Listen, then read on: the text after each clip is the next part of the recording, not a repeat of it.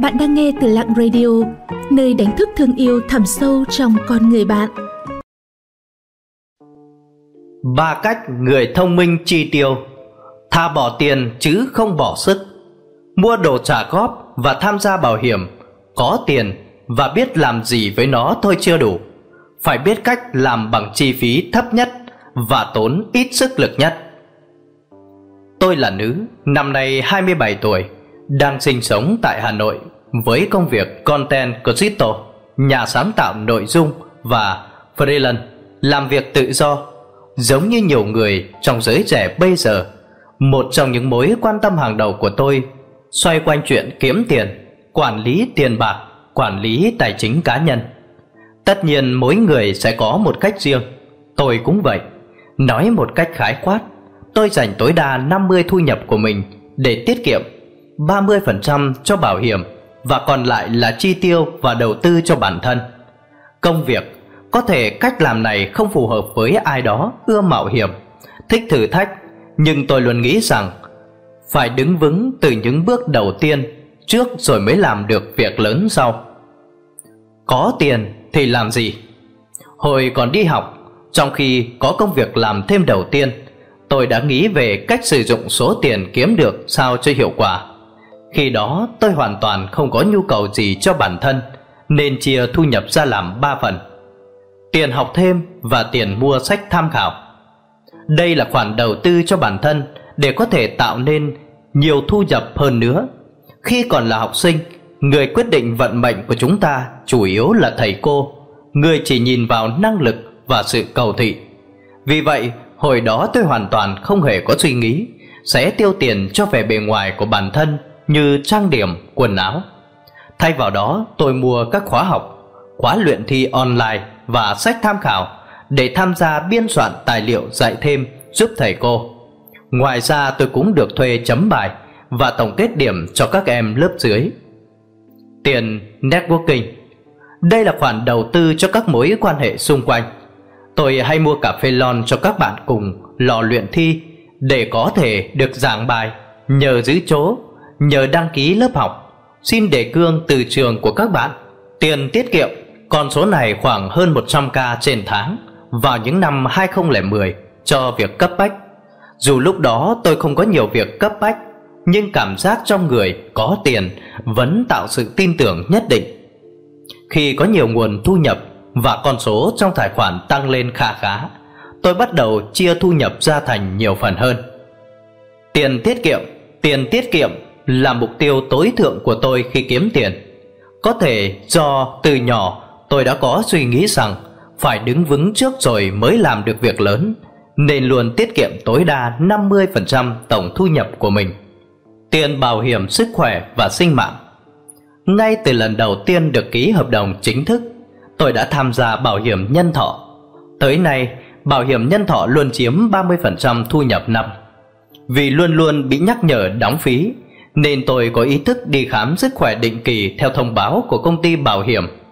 Từ ngày tham gia bảo hiểm nhân thọ, bản thân và mẹ tôi cũng đã cảm thấy cuộc sống thoải mái, thong thả, an tâm hơn, không phải nghĩ ngợi chuyện ốm đau lấy đâu ra tiền nữa. Tiền đầu tư cho công việc. Tôi đầu tư rất nhiều tiền cho công cụ lao động như máy móc, trang thiết bị, ứng dụng, nền tảng nội dung trả phí, khóa học. Dù không bao giờ sử dụng hết nguồn lực đã mua về, nhưng tôi tự tạo sức ép cho bản thân rằng mỗi ngày phải học một chút vì đã mất tiền đăng ký, hoặc phải xem các clip YouTube để khai thác tiềm năng của các thiết bị đã mua. Điều này giúp tôi có thể làm được nhiều việc, tạo ra nhiều giá trị mỗi ngày. Tiền đầu tư vào con người. Đây cũng giống như khoản networking. Hồi còn đi học, tôi luôn trích một phần thu nhập của bản thân để tặng quà, mời nước, mời cà phê những người xung quanh, đặc biệt là những ai giúp đỡ tôi trong công việc. Không có câu hỏi nào không đi kèm một cốc cà phê hay một ly trà sữa. Có quà hối lộ nên người ta cũng vui vẻ giúp mình. Tiến độ công việc được đẩy nhanh hơn và hiệu quả hơn. Tiền tiêu cho bản thân. Không tính các khoản cố định như nhà cửa, di chuyển, điện nước, tôi tiêu khá nhiều tiền vào việc thuê ngoài Đối với các công việc như dọn dẹp, giặt sấy, mua đồ ăn từ bên ngoài, thời gian những việc đó tôi dành để làm việc khác ra tiền và nghỉ ngơi. Việc tự thưởng cho bản thân bằng những món đồ có thể phục vụ cho công việc liên tục tạo ra doanh thu chính là phần thưởng lớn nhất. Một chút tiền liều lĩnh, một chút vị tha. Tôi cũng tìm niềm vui từ việc đầu tư chứng khoán và lấy số tiền lãi để quyên góp từ thiện. Việc làm này mang lại niềm vui và động lực để bản thân chăm chỉ lao động hơn. Ngoài ra, tôi tham gia góp vốn vào một công ty nhỏ, mở sổ tiết kiệm và mua vàng dự trữ. Đầu tư hay tiết kiệm? Khi có tiền, phương án đầu tiên của tôi luôn là tiết kiệm hoặc đầu tư cho công việc, như đã nói ở trên, để có thể tự làm ra nhiều việc hơn. Muốn tăng thu nhập thì phải tăng năng suất lao động. Tiền không thể tự đẻ ra tiền như những lời mời gọi, kêu gọi đầu tư người ta vẫn ra giả đâu đó. Thực tế là nếu bạn ngồi yên một chỗ, đầu tư 100 triệu đồng và thu lại được 120 triệu đồng thì ở đâu đó có một người cũng vừa mất đi 20 triệu đồng, thậm chí nhiều hơn. Với rủi ro tài chính, cá nhân tôi đánh giá đầu tư vào thị trường cryptocurrency, còn được biết đến với những cái tên như tiền kỹ thuật số, tiền ảo, tiền mã hóa, là rủi ro nhất. Tôi không đủ chuyên môn để giải thích, nhưng có đặt giới hạn về độ chấp nhận rủi ro riêng của cá nhân. Bản thân tôi không thích rủi ro nên không bao giờ tham gia đầu tư ở đấy. Một lý do khác khiến tôi không tham gia thị trường tiền kỹ thuật số là chưa hiểu được giá trị thật nó mang lại. Ngoài cảm giác đó, tôi là người chiến thắng hay tôi không bỏ lỡ lạc hậu. Thứ cảm xúc này tôi hoàn toàn có thể tìm được ở các hoạt động khác rồi. Đương nhiên tôi cũng không tham gia các hoạt động tạm gọi là tài chính chưa minh bạch như quyền chọn nhị phân. Tôi chỉ quan tâm đến chứng khoán và các sản phẩm phát sinh được Bộ Tài chính công nhận. Giao dịch qua công ty chứng khoán và chấp nhận trả phí cho đơn vị này để được hỗ trợ và tư vấn. Ở thời điểm hiện tại, tôi chỉ có tài khoản chứng khoán, sổ tiết kiệm ngân hàng và vàng. Không vay nợ, nhưng đừng quên dùng thẻ tín dụng. Tôi rất ghét vay nợ, thà không làm còn hơn làm mà phải đi vay tiền. Khi còn đi học, tôi được nghe những viễn cảnh rất cầm hưởng về việc sử dụng vốn vay kết hợp với một vài kỹ thuật phức tạp khác để hình thành đòn bẩy tài chính. Tuy nhiên, kẻ thù của tôi là cảm giác bất an và bị điều khiển bởi người khác vì bản thân đang phải chịu áp lực trả nợ. Vậy nên, tôi không vay nợ cá nhân, không khuyến khích bất kỳ ai vay nợ cá nhân và làm phiền người thân, bạn bè xung quanh. Nếu muốn vay, hãy xây dựng bản thân một sơ đồ tài chính tốt, công việc tốt, sổ tiết kiệm và đi thẳng ra ngân hàng để làm thủ tục vay vốn.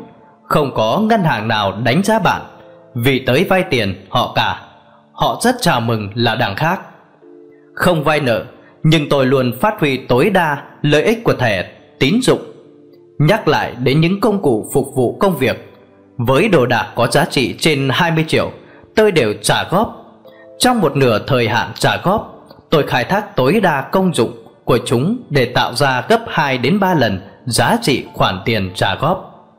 Giá như, tất nhiên không phải lúc nào tôi cũng suôn sẻ trong lĩnh vực tài chính. Thậm chí có khá nhiều quyết định tài chính sai lầm trong nhiều năm qua. Nhưng cũng có thể coi đó là học phí đường đời và nhanh chóng quên đi. Thế nên nếu chữ giá như thành sự thật thì tôi luôn muốn mình gặp được một cố vấn tài chính sớm hơn. Tôi không còn ước giá như mình đã học hành chăm chỉ hơn khi còn học đại học, khi làm sớm hơn và kiên trì khi theo đuổi chuyên môn được đào tạo.